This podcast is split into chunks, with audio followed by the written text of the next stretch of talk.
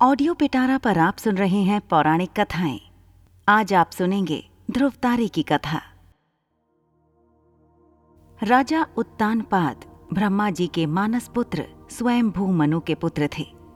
उनकी सुनीति एवं सुरुचि नामक दो पत्नियाँ थीं। उन्हें सुनीति से ध्रुव एवं सुरुचि से उत्तम नामक पुत्र प्राप्त हुए। वे दोनों राजकुमारों से समान प्रेम करते थे। यद्यपि सुनीति ध्रुव के साथ साथ उत्तम को भी अपना पुत्र मानती थी, तथापि रानी सुरुचि ध्रुव और सुनीति से ईर्ष्या और घृणा करती थी। वह सदा उन्हें नीचा दिखाने के अवसर ढूंढती रहती थी। एक बार उत्तानपाद उत्तम को गोद में लिए प्यार कर रहे थे, तभी ध्रुव भी वहाँ आ गया।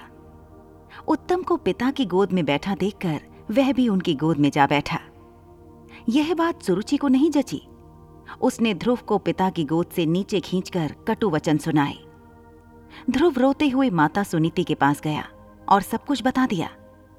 वह उसे समझाते हुए बोली, वत्स, भले ही कोई तुम्हारा अपमान करे, किंतु तुम अपने मन में दूसरों के लिए अमंगल की इच्छा कभी मत करना। जो मनुष्य दूसरों को दुख देता है, उसे स्वयं ही उसका फल भोगना पड़ता है। पुत्र, यदि तुम पिता की गोद में बैठना चाहते हो तो भगवान विष्णु की आराधना कर उन्हें प्रसन्न करो। उनकी कृपा से ही तुम्हारे पिता स्वयंभू मनु को दुर्लभ लौकिक और अलौकिक सुख भोगने के बाद मोक्ष की प्राप्ति हुई थी। इसलिए पुत्र, तुम भी उनकी आराधना में लग जाओ। केवल वे ही तुम्हारे दुखों को दूर कर सकते हैं। सुनीति की बात सुनकर ध्रुव के मन में श्री विष्णु के प्रति भक्ति और श्रद्धा के भाव उत्पन्न हो गए। वह घर त्याग कर वन की ओर चल पड़ा। भगवान विष्णु की कृपा से वन में उसे देव ऋषि नारद दिखाई दिए। उन्होंने ध्रुव को श्री विष्णु की पूजा आराधना की विधि बताई। ध्रुव ने यमुना के जल में स्नान किया और निराहार रहकर एकाग्र मन से श्री विष्णु की आराधना करने लगा। पाँच महीने बीतने के बाद वह पैर के एक अंगूठे पर स्थिर होकर तपस्या करने लगा। धीरे धीरे उसका तेज बढ़ता गया। उसके तप से तीनों लोग कपायमान हो उठे। जब उसके अंगूठे के भार से पृथ्वी दबने लगी, तब भगवान विष्णु भक्त ध्रुव के समक्ष प्रकट हुए और उसकी इच्छा पूछी।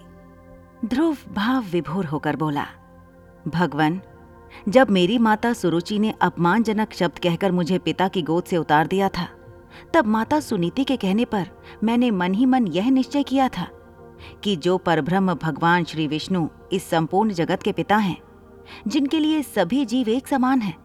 अब मैं केवल उनकी गोद में बैठूँगा। इसलिए यदि आप प्रसन्न होकर मुझे वर देना चाहते हैं तो मुझे अपनी गोद में स्थान प्रदान करें, जिससे कि मुझे उस स्थान से कोई भी उतार न सके। मेरी केवल इतनी सी अभिलाषा है। श्री विष्णु बोले, वत्स, तुमने केवल मेरा स्नेह प्राप्त करने के लिए इतना कठोर तप किया है। इसलिए तुम्हारी निस्वार्थ भक्ति से प्रसन्न होकर मैं तुम्हें ऐसा स्थान प्रदान करूँगा, जिसे आज तक कोई प्राप्त नहीं कर सका। यह ब्रह्मांड मेरा अंश और आकाश मेरी गोद है। मैं तुम्हें अपनी गोद में स्थान प्रदान करता हूँ। आज से तुम ध्रुव नामक तारे के रूप में स्थापित होकर ब्रह्मांड को प्रकाशमान करोगे। इसके आगे श्री विष्णु ने कहा, तुम्हारा पद सप्त ऋषियों से भी बड़ा होगा। और वे सदा तुम्हारी परिक्रमा करेंगे। जब तक यह ब्रह्मांड रहेगा, कोई भी तुम्हें स्थान से नहीं हटा सकेगा। वत्स, अब तुम घर लौट जाओ। कुछ समय के बाद तुम्हारे पिता तुम्हें राज्य सौंप कर वन में चले जाएँगे।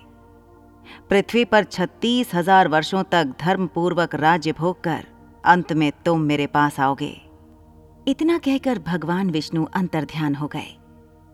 इस प्रकार अपनी भक्ति से भगवान विष्णु को प्रसन्न कर बालक ध्रुव संसार में अमर हो गया।